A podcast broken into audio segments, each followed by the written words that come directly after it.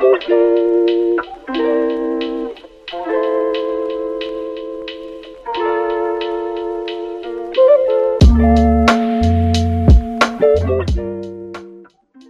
everybody, and welcome to another in our series of conversations between Caleb Maupin and Harpal Brar. And today we're going to be talking about imperialism and war, and specifically why it is that those two things are inextricably linked, why it is that while we have imperialism, we also will have war. So I'm going to ask first, Harpal, if you could, to give us an overview as briefly as you can. What is imperialism? Because a lot of people use the word but they use it interchangeably with the word empire, just really to refer to kind of foreign policy. But as Marxists, it has a more specific meaning for us. Well, imperialism, in the words of Lenin, who really is the groundbreaker on the on the on the on the subject of imperialism, imperialism can be just summed up in these words: it's monopoly capitalism. There has been con- concentration of production to such a level that every industry is controlled by three, four, or five large uh, individuals and mainly co- co- co- corporations. And they control vast amounts of product, production facilities. Along with that, there is the growth of banks. Banks, which at one time, you know, about 200 years ago, were humble middlemen taking deposits from one set of customers and loaning money to another set of customers and taking a little bit of commission. But in the process, they have grown huge. They become giants of finance and they control not only the financial part of it, but uh, very often control industries through ownership of shares, interlocking share, eh, share ownership, interlocking di- di- direct directorships. Along with that, you have got the development of monopolies on an international scale through mergers and ac- acquisitions, like the ele- electrical industry or the oil industry, where all sorts of different countries contribute to the concentration of production on an international scale. You only have to look at the oil, oil, oil corporations, you know, like Exxon, um, and and the, and the French French oil com, com, companies, etc. And they're and they're and they're huge. And finally, there is the partitioning of the world. If I can at this stage give you a quotation from Lenin, which says, It's beyond doubt that capitalism's transition to the stage of monopoly capitalism to finance capital is connected with the intensification of the struggle for partitioning of the world. What it means is that by the time imperialism, finance capital, or monopoly capitalism comes on the scene, the world has already been, been di- divided. For example, oh, at, hello? I'm Uh, hello. continue, continue. For example, uh, at the end of the third quarter of the 19th century, 90% of Africa was unoccupied. Not unoccupied in the sense that there were no African people living there. Of course, they were living there, but it was unoccupied by any of the big or the great powers, as, as, as, as they were called. But 30 years later, all of Africa had been partitioned. Different countries had taken up different territories. Britain and France, being the most powerful countries, had taken most of it. Little Belgium was given the whole of Congo, several times the size size of, of, of Belgium, Belgium it, it, it, itself.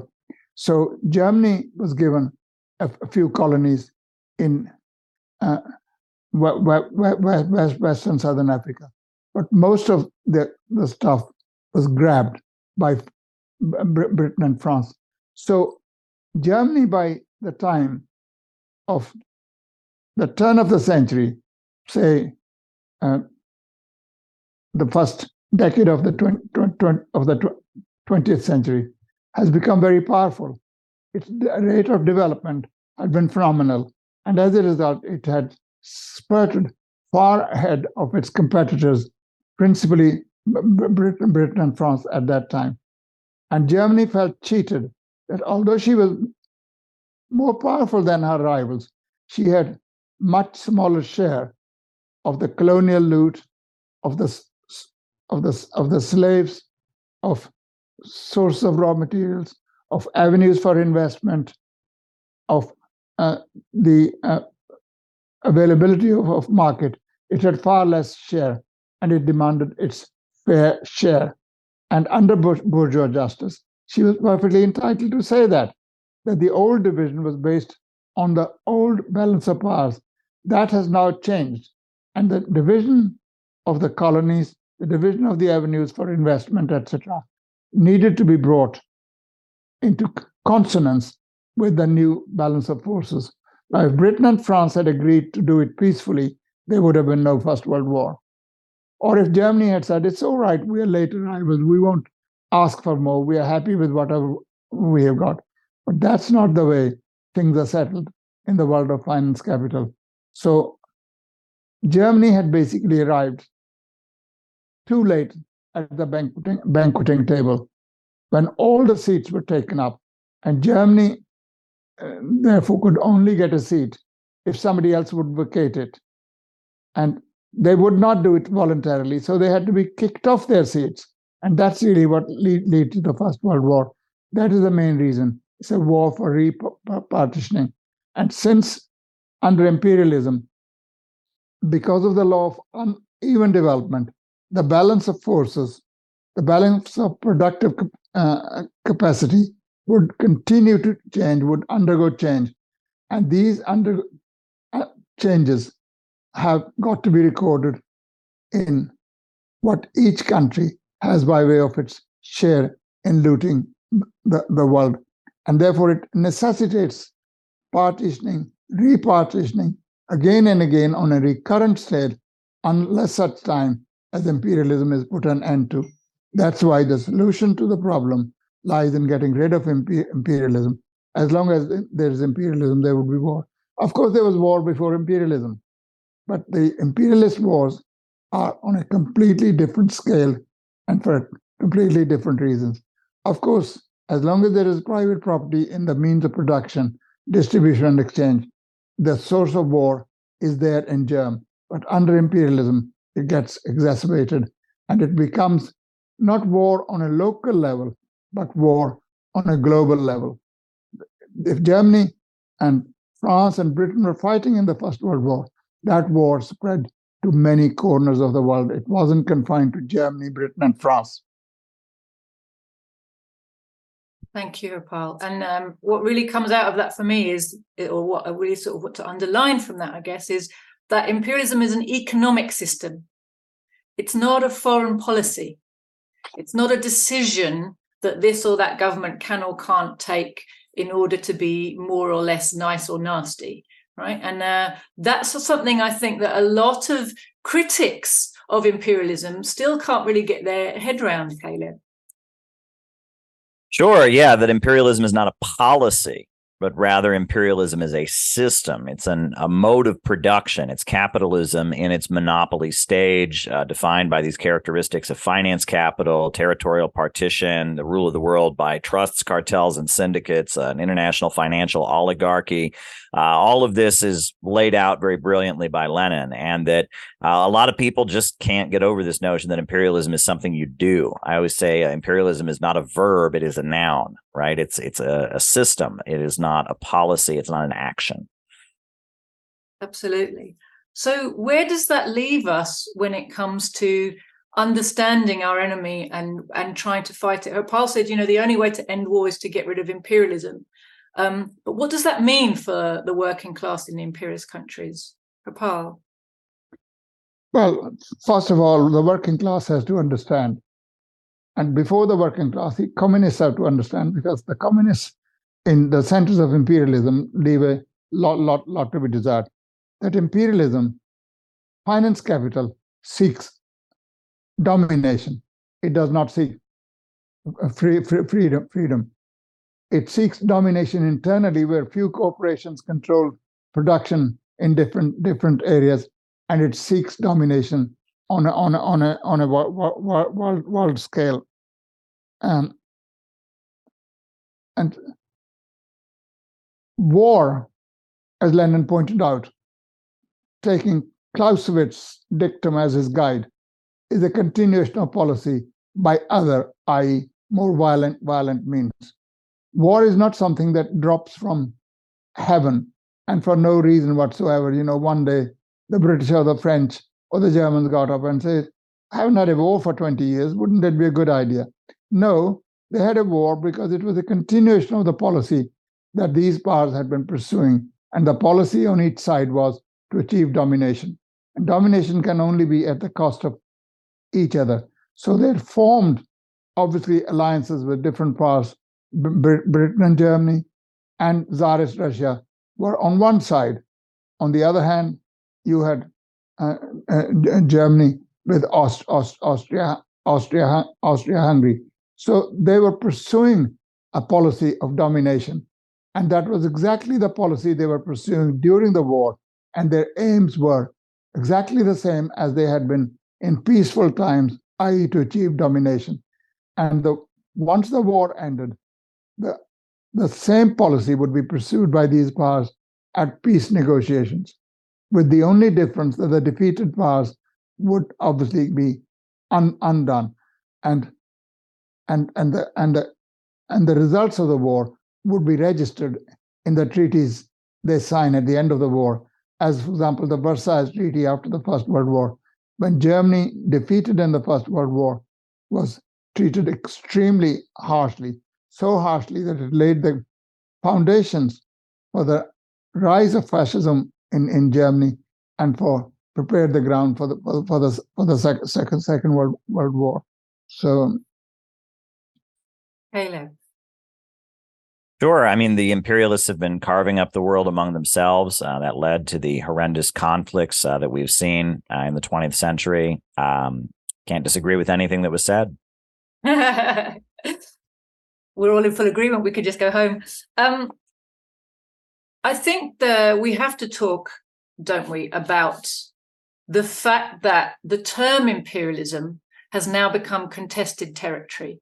Um, so Lenin, having done this fantastic job for us of defining exactly what is imperialism, what does it mean, how it's the monopoly phase of capitalism, that the that the original um, capitalist countries had gone global in their attempts to um, escape their crises by getting bigger and bigger markets and conducting uh, uh, production on a bigger and bigger scale. And they're sucking the wealth towards themselves and they're dominating the globe. They divided it up amongst themselves. He described the phenomenon so brilliantly. And during the history of the first, during the progress of the First World War, he showed how imperialism was actually uh, not only monopoly capitalism, but capitalism in decay, in its final uh, decaying, moribund, decadent, he called it all these things, stage. And that capitalism or, or imperialism was also the era in which the, all of the contradictions were sharpening in the system to the point of making, uh, preparing the ground for socialist revolution. And of course, the Bolsheviks were able to act on this and have their socialist revolution during the First World War. Other other communist parties were not as clear sighted, didn't understand the opportunities and the necessary strategy and tactics in order to make use of the crisis to turn it into revolution. But the Soviet Union, nevertheless, came out of World War One, and the beginning of the era of socialism came out of World War One. And I think that relationship is something that many people don't understand. But the bourgeoisie internationally have understood it to the extent that they realize that socialism and and and the, their own crisis is, is is threatening their the stability of their rule and their system and and they definitely target our movement and one of the ways they do it is that they take our terminology from us and subvert it. And we now have a whole literature where imperialism has become a term like a swear word that bourgeois academics and politicians use against any country that stands up to them, particularly if it's a big country. And a whole load of uh, uh, of uh, literature now exists to say that Russia, China, even India, South Africa, you know, um, uh, uh, uh, Brazil, Argentina, you know, that any country whose economy is growing that has a certain size is necessarily an imperialist country. And all kinds of justifications are, are used to, to push these this idea. So, uh, Harpal, do you want to, to talk a bit about this, where it comes from and what it signifies? Well, I think one of the things to understand is that one of the the chief characteristics of imperialism is export of capital as opposed to export of com- commodities. Commodities were traded before imperialism as well. But what happens with the arrival of imperialism is that capital has become so abundant in the imperialist countries, as it were, Lenin says, it overflows the national boundaries. It cannot usefully and profitably be employed at home. It's got to be employed abroad. So imperialists set export capital and set up production facilities ab- ab- abroad. And they do that because in these countries to which capital is exported, labor is cheap, labor rights don't always uh, uh, exist, trade unions are not very, very strong, la- la- la- land is, is cheap, and every other facility is made available to the imperialist corporations. And they produce there and of course make a lot of money. That's the whole point of being in in business. That's the whole point of of being involved in this this this uh, system system of production. So it's ex- export of capital. And because they export capital they're able to make and repatriate a large, large amount of profits that they make from the exploitation, not only of their own workers in their countries of origin, but also in the countries to which cap, cap, capital is exported. It has certain effects on the working class movement that we'll come to. And, and that is, out of these huge profits they make, a certain portion can be and is set aside for bribing the upper layers of the working class in the imperialist countries to buy so- social peace.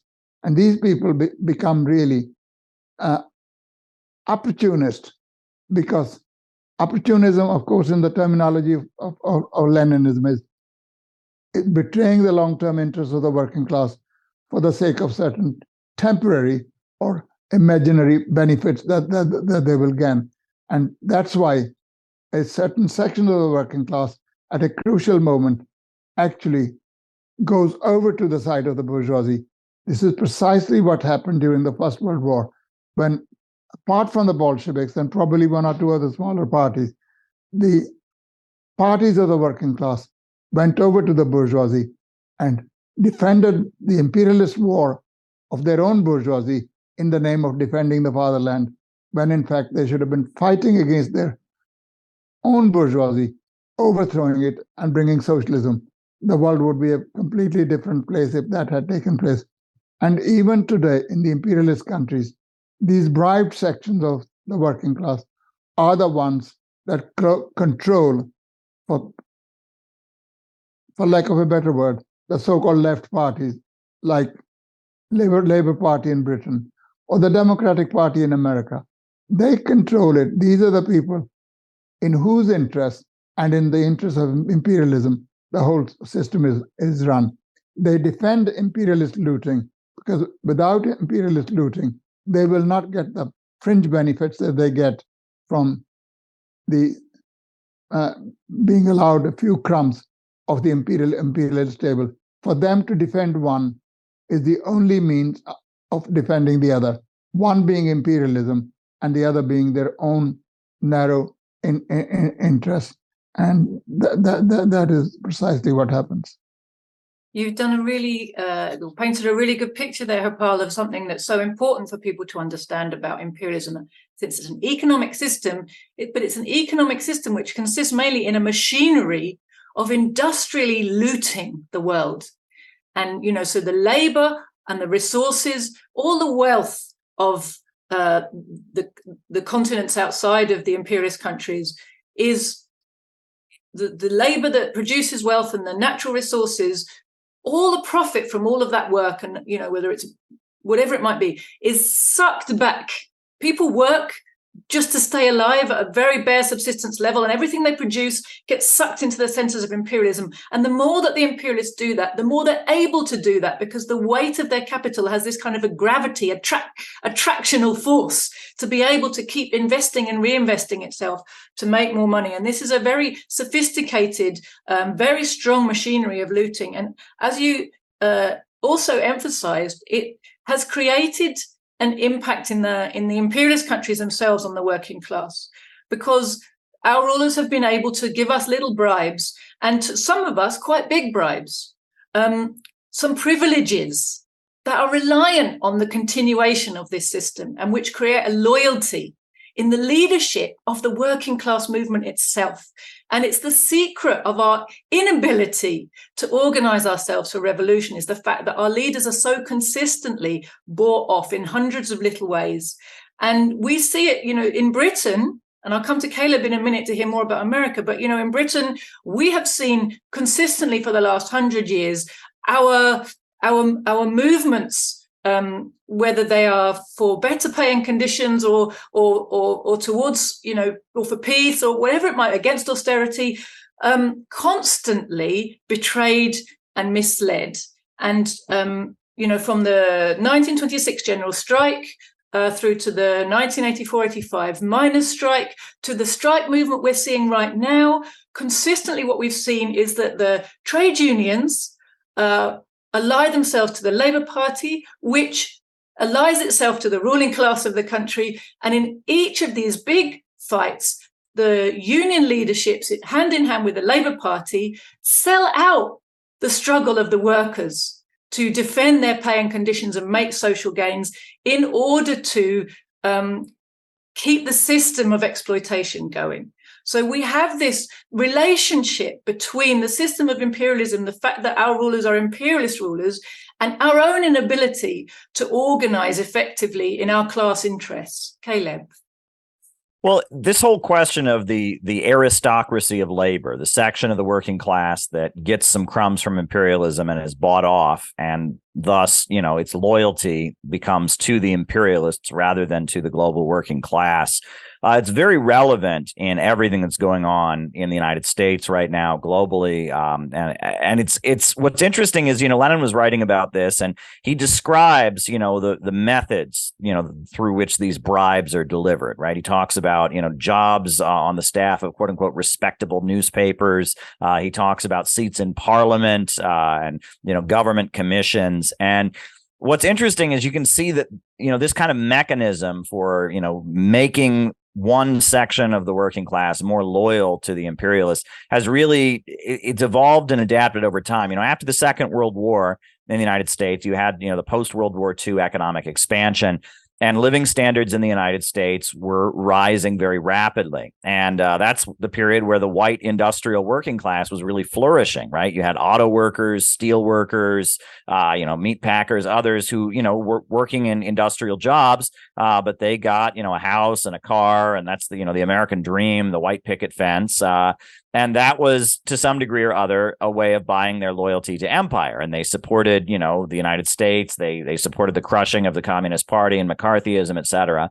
Um, but now in the period we're living in we're seeing all of that being broken down right? The living standards i mean the, the, the industrial middle class of the united states is long forgotten. I mean just just forget about it. I mean detroit is completely completely you know all the houses are foreclosed. It's it's completely shut down but what we're seeing now is that they have a similar method, I would argue, of trying to maintain control uh, and trying to you know buy the loyalty of some who would be otherwise revolutionary minded. Um, and it's not it's not available i would say to the, the bulk of the, the broad masses of, of sections of the working class like it once was. Um, but it's rather it's it's among sections of the population that might be dissident or whatever and it comes in the forms of the, of the ngo apparatus. You know there's a huge apparatus that has been created of foundations that seem like they're concerned about racism or they're concerned about workers' rights or they're concerned about this or that, where young people that might have leftist or revolutionary ideas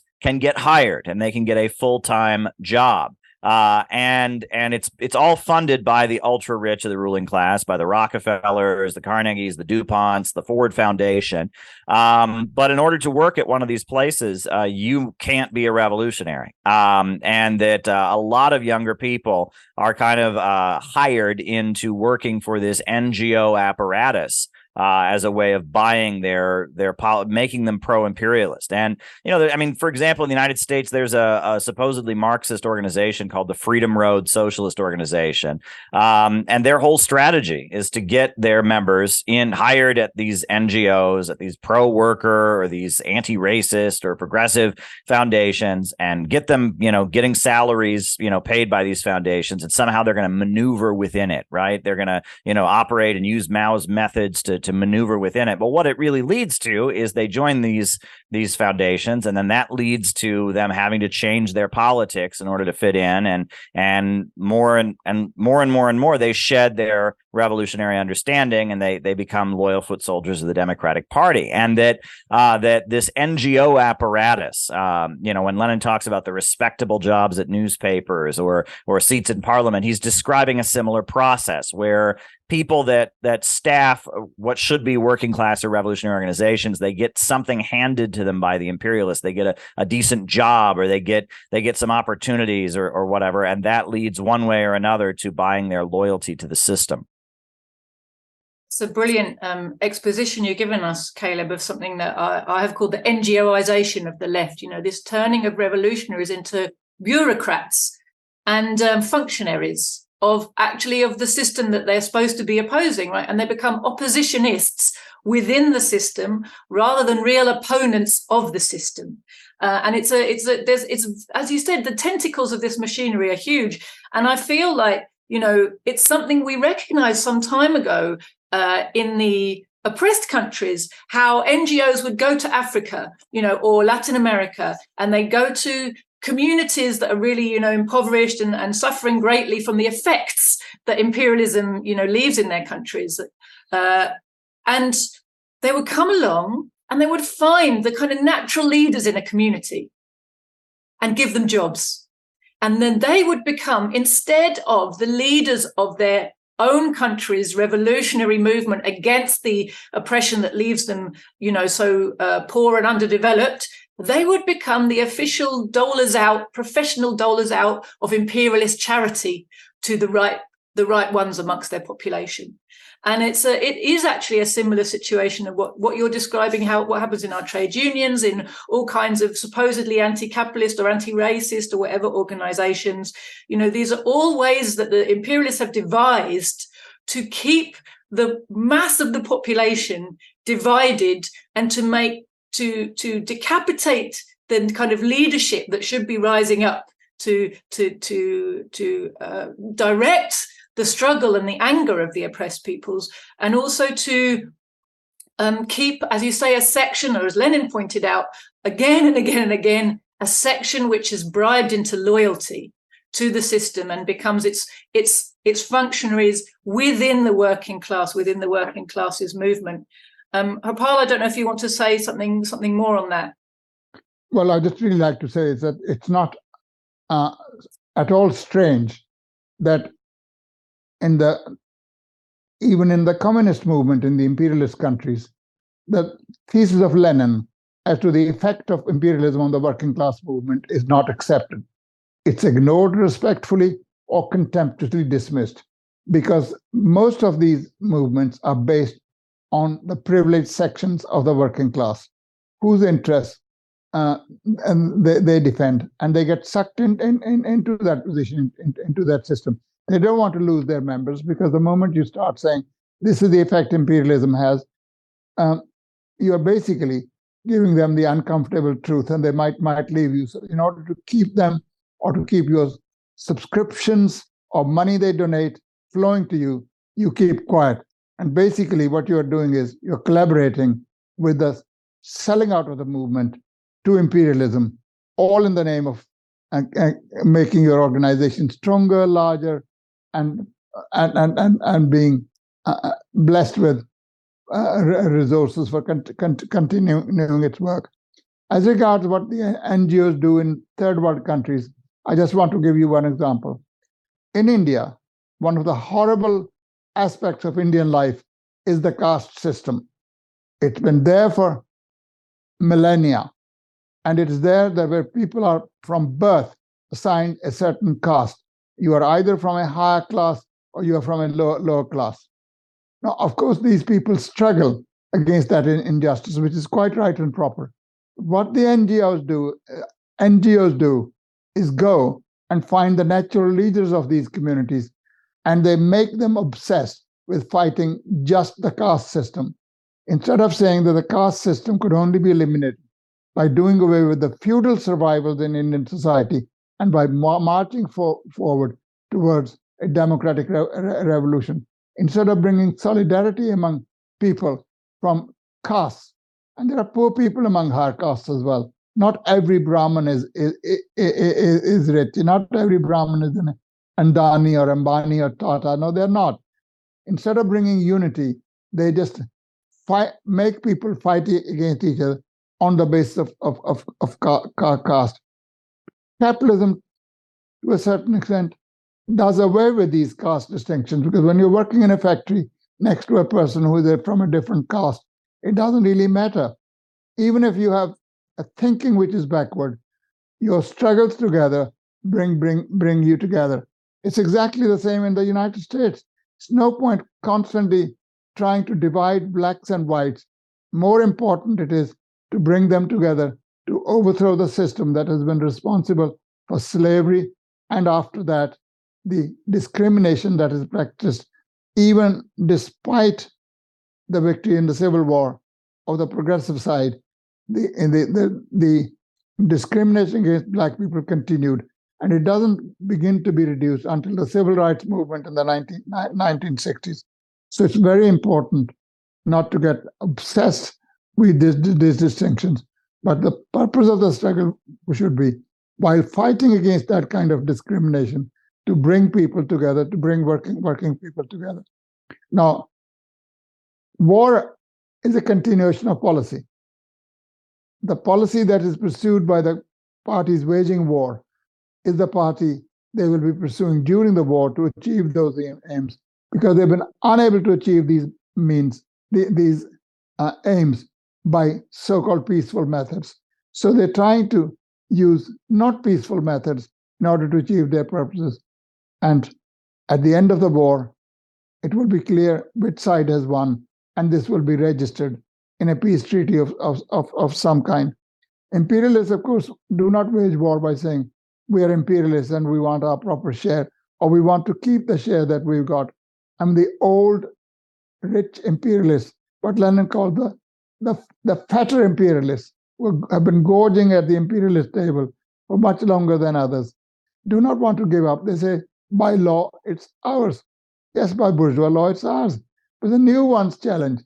And they say, in the name of justice, we want our, our share. And it can only be set, set, settled by war.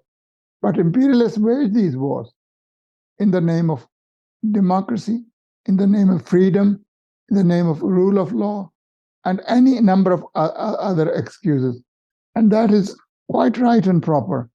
I just like to give you a very small quotation from Plekhanov.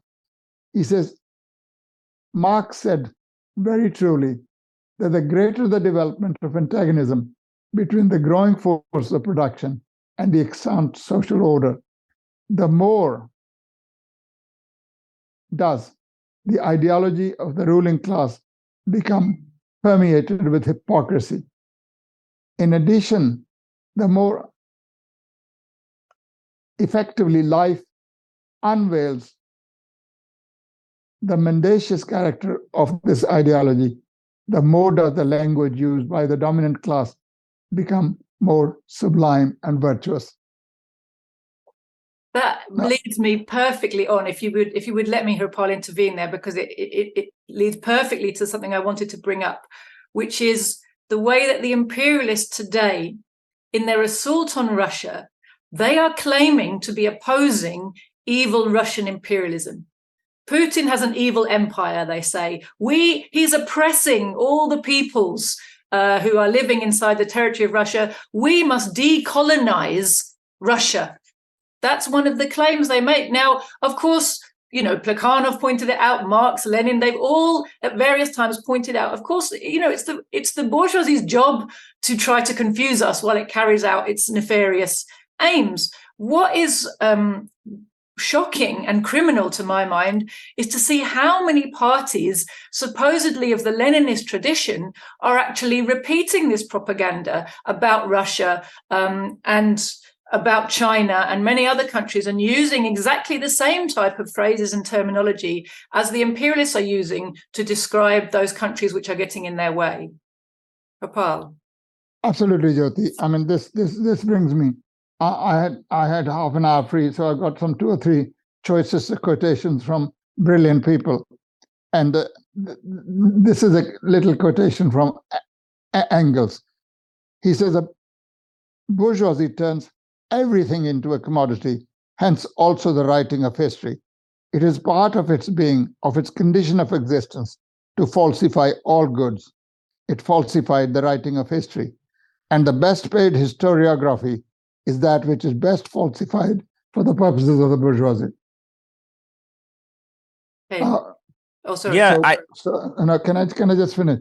So what we we get the, these days is that everything is falsified, as, as Jyoti said, because they're not opposed to the word imperialism as long as it's applied to their op- opponents. Russia has to be de-imperialized, which is really a code word for saying Russia has to be broken up into small, digestible pieces so that the imperialists can go and lord it over uh, the country and they can loot it and subject it to ra- ra- ramp- rampant looting and exploitation. That's the meaning of it.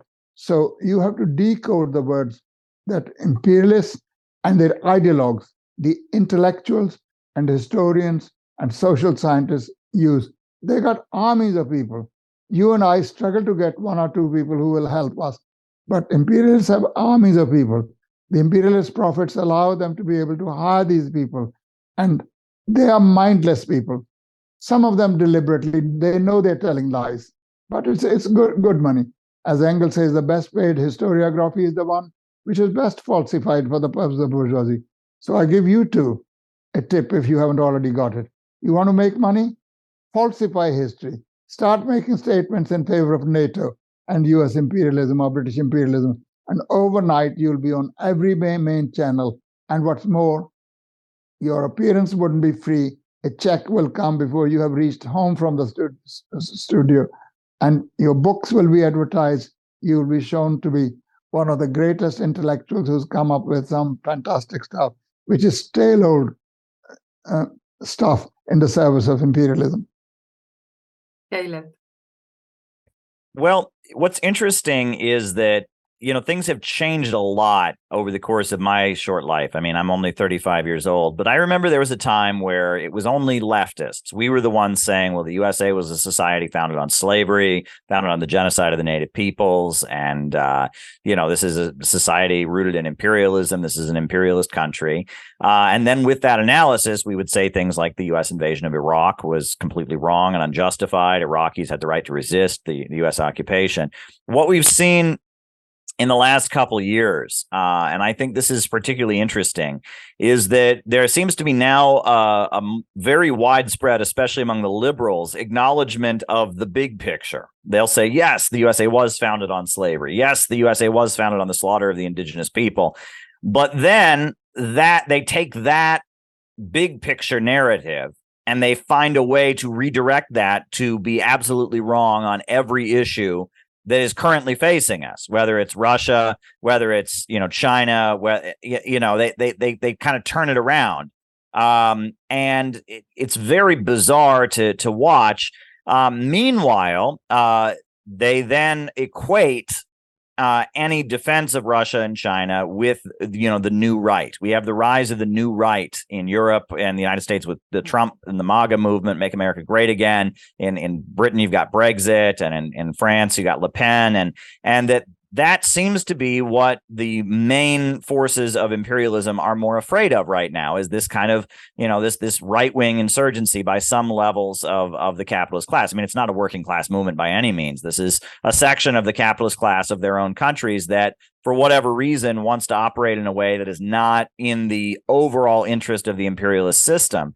Um, and they've kind of utilized people of left-wing persuasion uh, to be their foot soldiers in fighting the new right. And they've then equated genuine anti-imperialism with the new right. Um, you know, if you question what the mainstream media says, well, you're spreading conspiracy theories, and that's just like what Trump says. If you, if you, you know, if you, if you are, you know, you know, defending Russia, well, you must be a right winger because you know, you know, Russia is a right wing country, and it is it is Trump who likes Russia, so therefore you must be. And and they've created this kind of bizarre equivalency where where in the name of kind of this this and the other thing that they've done i will add is that that they have kind of taken this understanding of imperialism and this understanding that uh, you know that that sections of the working class in the United States have have been bought off or whatever, and they've they, rather than than looking into the actual mechanics of how things work in our time they've blatantly racialized it. Uh, they've said well you know white people benefit from imperialism. So therefore anyone who is fighting for the interests of white workers is therefore pro-imperialist right? And they've made this a blatantly racial thing where it's like what we need to do in the united states as leftists is just come together and talk about how how white people have had it too good, uh, you know, and why why they need to acknowledge that. Which I mean, it's not that there isn't any truth in that, right? I mean, it has been the white working class historically uh, that have been, you know, the biggest supporters of wars, etc. Uh, but they want to have a racial conversation uh, rather than a conversation about what the imperialists are doing right now, what countries they're targeting um, and who is opposing it, et cetera. And it's it's this weird kind of turnaround where, uh, especially since the pandemic, with the woke, uh, the woke, you know, uh, uh, I don't know what you want to call it, the woke turnaround of imperialism. All of a sudden, you know, we're supposed to support Joe Biden in attacking Russia, and we're supposed to support Joe Biden in cracking down on Donald Trump. Uh, and if you oppose it, then then you're a racist and a white supremacist. Uh, I mean, this is this is the way they've kind of turned around the rhetoric, and it's very confusing. And a lot of leftists, just because they have have this gut level opposition to things like racism, things like, you know, chauvinism of any kind, they fall for it. But what they don't see is that they're becoming useful soldiers of imperialism in fighting Russia and China and Venezuela and Iran and all the countries that are breaking out of imperialism. And just because imperialism is now using progressive phrases, and just because there's this lower section of the work uh, of the capitalist class that that for whatever reason is opposing it with its own demagogy, that doesn't change the nature of what's going on. We still have the imperialist system trying to beat back countries that have broken free from it. Thanks, Caleb. Before I pass to Harpala, a couple of observations from what you were saying. You were talking about how, you know, it seems like there's been a shift in what the imperialists in their narrative are prepared to recognize. I mean, this is something we've seen happening with imperialism on the back foot actually ever since 1917. Um, but in particular, I think in the as the recent crisis has become deeper, it's really it's actually a sign that imperialism is on the back foot. There's increasing numbers of people who are no longer satisfied, right? Because their conditions are worsening. The, the Keynesian consensus from the end from World War II has come to an end, and the lower section of the working class is sinking back to the levels towards the levels it, it, used to be in before World War II, before it got the hefty bribe that came to everybody and not just to the labor aristocracy. And in that condition, there's a lot of anger, a lot of unrest, a lot of turmoil, and a lot of recognition that this system is wrong and it doesn't work, right? And I think what we're looking at is new means to uh, divide and rule uh, as the the peaceful means of just bribing everybody is not available to the imperialists right? Their crisis their economic crisis means they're no longer able to bribe the whole population. They're going back to bribing just a section of the population. And then how do you keep everybody down in that situation? You have to come up with all these culture wars you know the way you put people black against white and you know uh, you know people who who love trans people versus people who hate them. And it's it's this, you know, you, you take all nuance out of every conversation and you polarize people around all kinds of issues. And it seems to me they try to do that with the issue of, of race. They take it out of all of its context, of the real context, which is it's a tool of the imperialist system, right? And that imperialism is the thing that has to be attacked if you want to attack racism. And they turn it into black people versus white people. apart Mm. No, I, I, I, absolutely. Um, what is what is happening I think there are two things that we really need to stress in the working class movement. One is the effect of opportunism in the working class movement. Precisely for that reason, no matter how difficult it is, in the words of Lenin, we must go deeper and lower among the working class and get hold of people who are excluded from from from, from this uh, gra- gra- gra- gravy train people who don't get the, the benefits that the board of sections of the, of the of the working class get. It's important for us to mobilize those people.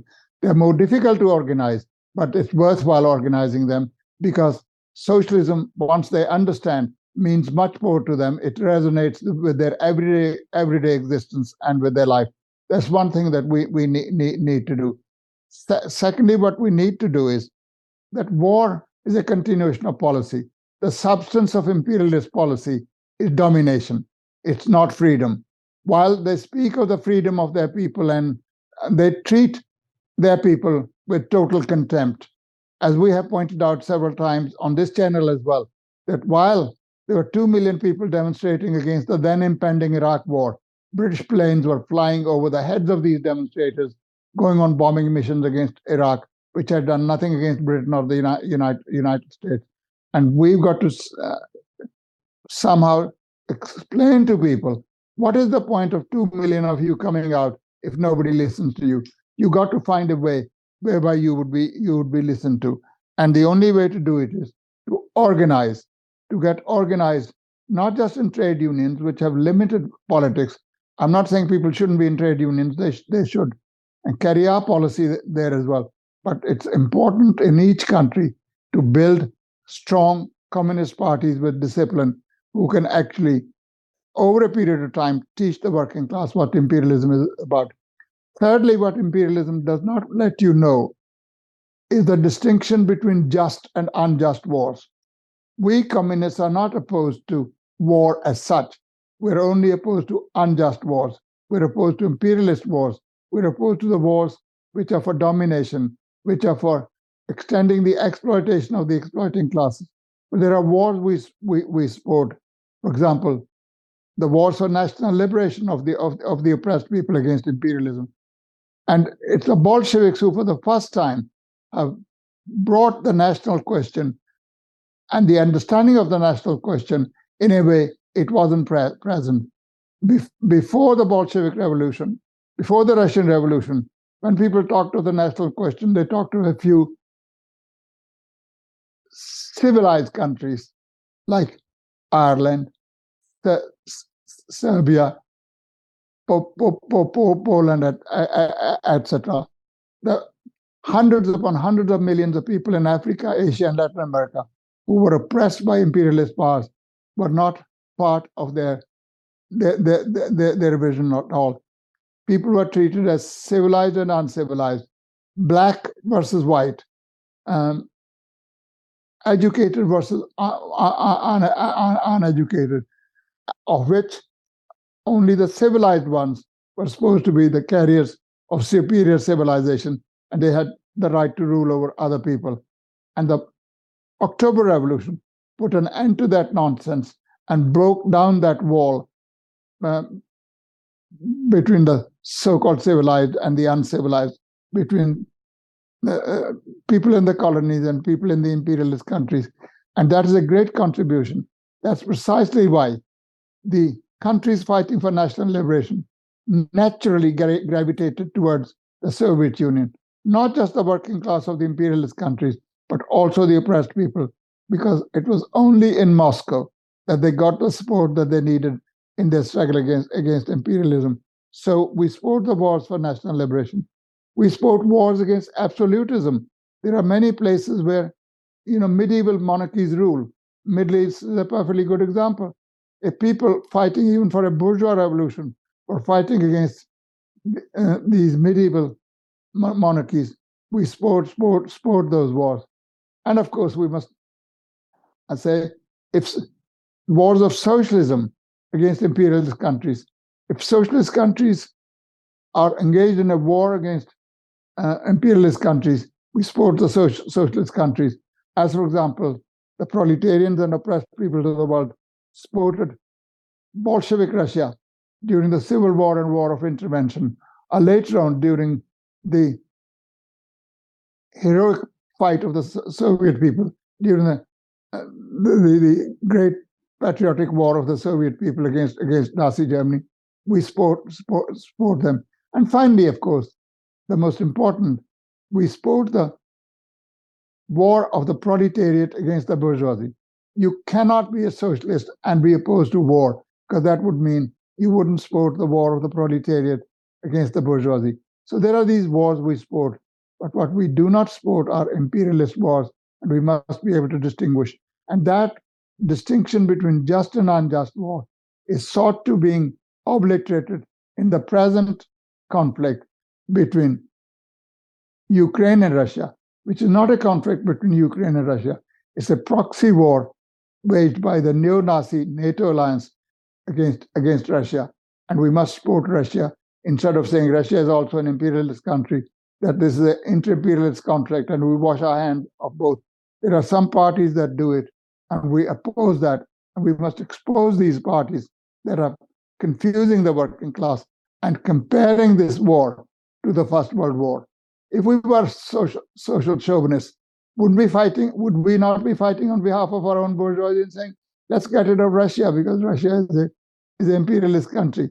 On the contrary, we are the only upholders of the rights of the British working people, as you would be in, in the United States of America, because we are against our own bourgeoisie, waging an imperialist war in order to subdue, in order to cut into pieces the great Russian mass and make it easy to, to digest and exploit. So that that these are the messages we must take to the working class movement.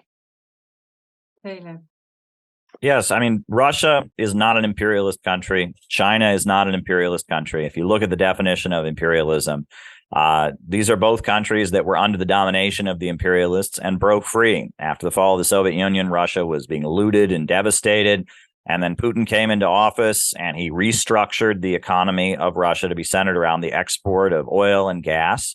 Uh, and you know they rebooted their economy and rebuilt their industrial base on on the basis of exporting and you know subsidizing industry with the proceeds of Gazprom and Rosneft two state run energy corporations. That is not an imperialist economic setup by any means.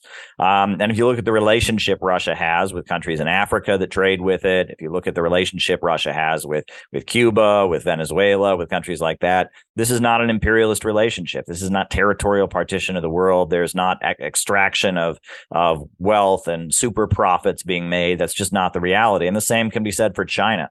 If you look at what China is doing with the Asian Infrastructure Investment Bank uh, and the One Belt, One Road initiative, this is an imperialism. Are there corporations in China and in Russia that trade with countries around the world? Of course. Um, and are there profits made in, in those in that trade? Absolutely. But the relationship is not an imperialist relationship in the sense these countries are not having their development held back. These countries are not being kept poor by the by the Russians and by the Chinese. And if you look at the relationship the United States or Britain or France has with the countries that it trades with versus the relations that that Russia and China have with the countries they trade with, it doesn't match. Um, and you know, I mean, and they point to little examples of you know here, well, this Chinese corporation mistreated somebody, or here this Russian person did this. It's like you're you're you're not making the case. One person doing some bad thing or one instance where some pressure was put on somebody that doesn't that doesn't denote an imperialist relationship. Imperialism is a relationship, it is a system. Russia and China are very clearly not imperialist in any sense of the word. They just are in in the Leninist sense of the word, at least, right? Uh, they're they're not imperialists, and um, people who want to call them imperialists, I've noticed that many times the people who make these claims that Russia and China are imperialist, they don't even really feel a need to justify it. They're not pulling from Lenin and all of that. They don't. They just they're they're pandering to the bias that people have from consuming mainstream U.S. media, and they're just trying to gain some kind of credibility. They think that if if well, it, you know, I I can I can criticize the United States, but if I as long as I denounce Russia and I just say, oh, but Russia's bad too, or Russia's evil, then then people will listen to me. No, they won't. Right? It doesn't work that way. Right? Uh, you don't gain any credibility uh, by by trying to echo the imperialists. Uh, you don't you don't you know you don't get more respect. Um, you know, I mean, uh, so I, I I would urge people to just stick with the Leninist definition of imperialism and just objectively look at the economies of Russia or China. They're not imperialist by any sense of the i mean they're just not right? Even if even if their interventions militarily were not justified you would they would still not be imperialists. Even if uh, there are policies that they've engaged in that are problematic they're still not imperialist imperialism is a system. Russia and china are not part of that system. They've broken out of that system and that's why they're being targeted Absolutely. Thank you, Caleb. That was beautifully put. Uh, you've reminded me of something I wanted to, to bring up um, which is this distortion of statistics you pointed to, and this cherry picking of, you know, find a tiny fact here and use it to support a big argument. You know, if you read Lenin, what's wonderful about him is he backs up everything with deep, and just like Marx did, deep, broad, wide study, bringing together. So, looking at something in its entirety, all the forces that act on it, bringing together deep data that make the case, you know, in a whole in a whole way. Uh, what these people do is pick one statistic and try to pretend it means something in a grand scale, which it doesn't. They've taken it out of context. I'll give you one brilliant example. In a recent uh, article I read, which was trying to say that, you know, Russia and China are imperialist, it tried to show by size of economy that, look, China is now uh, number two economy in the world. What a joke. China has 1.4 billion people. Mm. As, all you have to do to realize what a trick's being played on you is to go to a list of countries where the GDP or whatever is put next to per head of the population. And then you see what trick is being played on you, right? You can debunk that pretty quickly if you stop and think, but of course, not many people do. And you can baffle people with statistics as well as informing people with statistics. And this is a, a, a good trick the imperialists like to play. But if you really look at where are the main stores, the big historically accumulated huge sums of finance capital located? They're still in the same places identified by Lenin 100 years ago. And there's a reason for that because capital you know what's the job of a capitalist to take a lump of capital invest it make a return and so you know next year it's bigger than it was right and then you have a bigger amount to invest at a profit and bring back and and then you have a bigger amount and then you have a bigger so every time you do that you're sucking wealth towards yourself. Now you think about historically that process to to to create those stores of capital. They're so distorting in the world's economy. You know you can't just come along now and displace mm-hmm. these huge stores of wealth you know by by by by wishing right the only way those powers are going to be displaced is by what happened to Tsarist Russia, which is that they are going to be appropriated. That wealth will have to be appropriated in a revolutionary process and redistributed. If it's allowed to continue its worth of, of extracting, extracting wealth from the labor of the people of the world, it's going to continue to grow in the places where it is. You know, that is, it's a historically established fact now. And I, I think people are, are, are just really oblivious to, to, to this kind of reality, you know. And um, when we look at the words that they use to to um, turn us against their own enemies, the imperialists branding Russia and China as imperialists, they are harnessing our instinctive feeling that imperialism is bad to neutralize us to put us on the sidelines and stop us from taking the side of Russia and China and all the countries who are targeted by the imperialists and recognizing we're on the same side. They want to stop us from making common cause because, of course, that is ultimately the way in which our side is going to win and the imperialism is going to finally be defeated. Harpal. Um, I'd like to come back to a point which was made uh, uh, earlier, uh, I think by K, K, K, Caleb, and that is there are a lot of things which are correct, which are said by the right wing. For example, the alternative for Germany in the case of the, the, the, the Germany, and there are things which are said by Trump and some of the people in regard to America, although they're a mixed bag. Now, we must not actually be frightened of associating with, some, with right. something correct that is being being said by by by any, any of them, just because they're right wingers, just because they they serve the exploiting classes.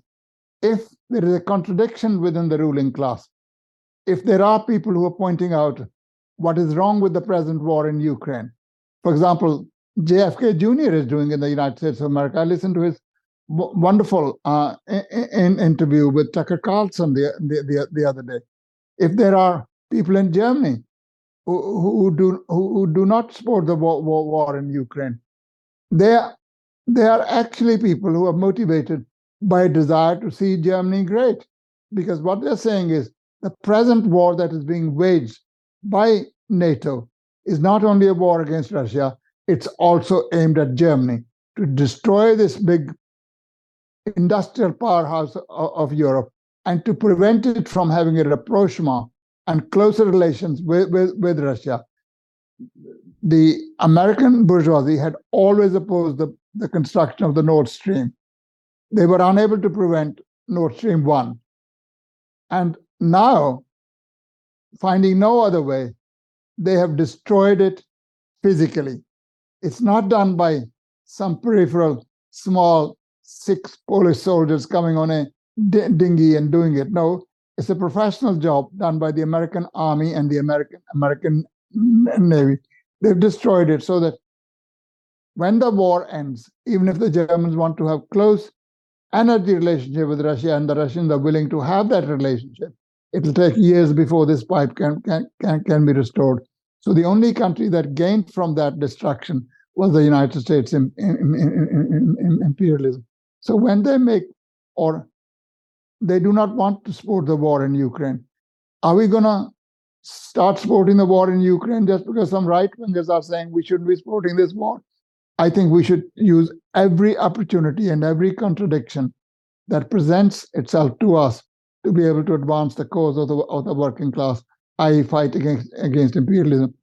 I'm afraid when I look around, I find myself increasingly agreeing with the right wing. Not because I'm a right winger, not because I'm a fascist, it is because the only people, and they're not fascist, they're right wing. Right. You must make it, you make a distinction between right wing and, and, and, and fascist. They're not fa- fascist. For the moment, there's no need for fascism either in present day Germany or in the United States or in Britain, because the fascism only comes when the working class is threatening the citadels of capital and is about to storm it, or in the aftermath of a failed revolution. Now, with the working class movement being so weak in America, in Germany, in Britain, there's no need for fascism. But these right wingers believe their country is being ripped apart. Why should their country be sacrificed? Why should its industry be destroyed for the benefit of the United States of America? And if they're doing that, we should actually be happy with that. You know, if they're raising the banner of independence for their country, we should be supporting that independence instead of being frightened that people say, so you're supporting bourgeois nationalism.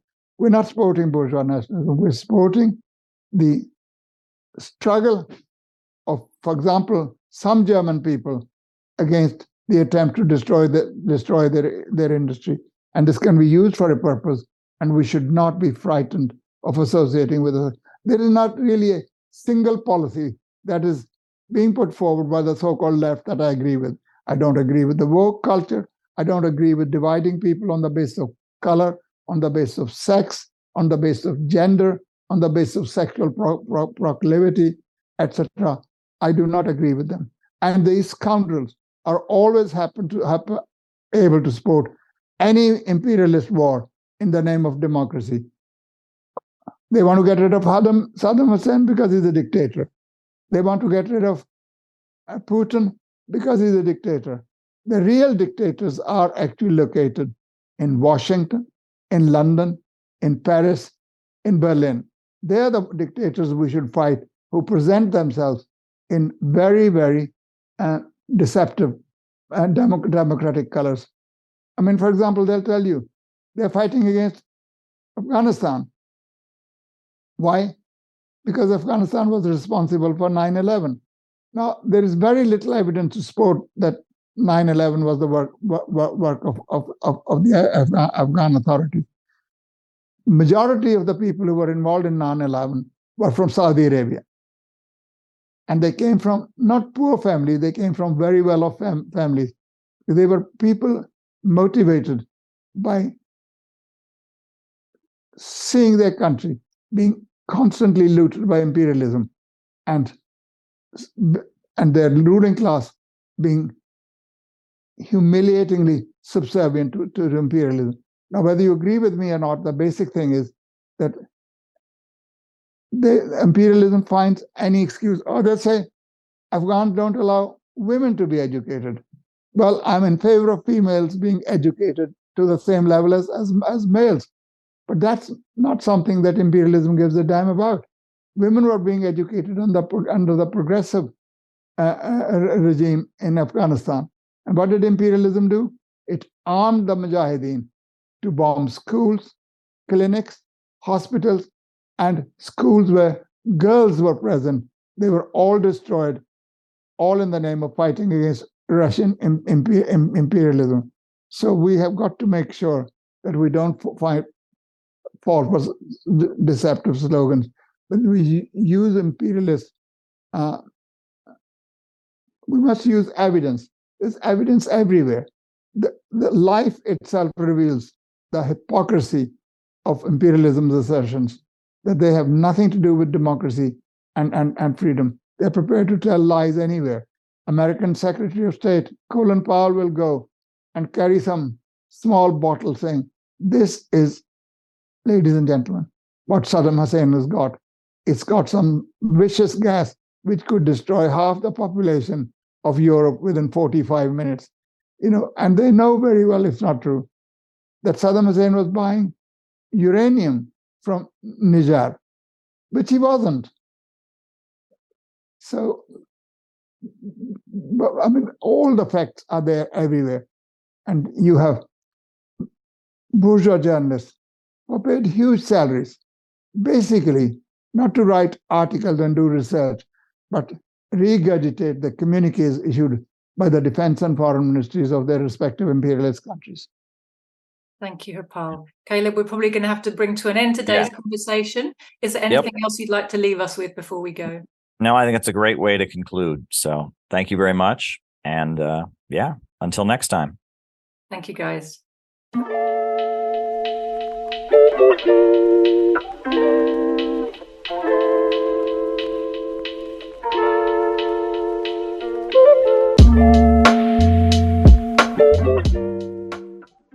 Thanks for listening to Proletarian Radio.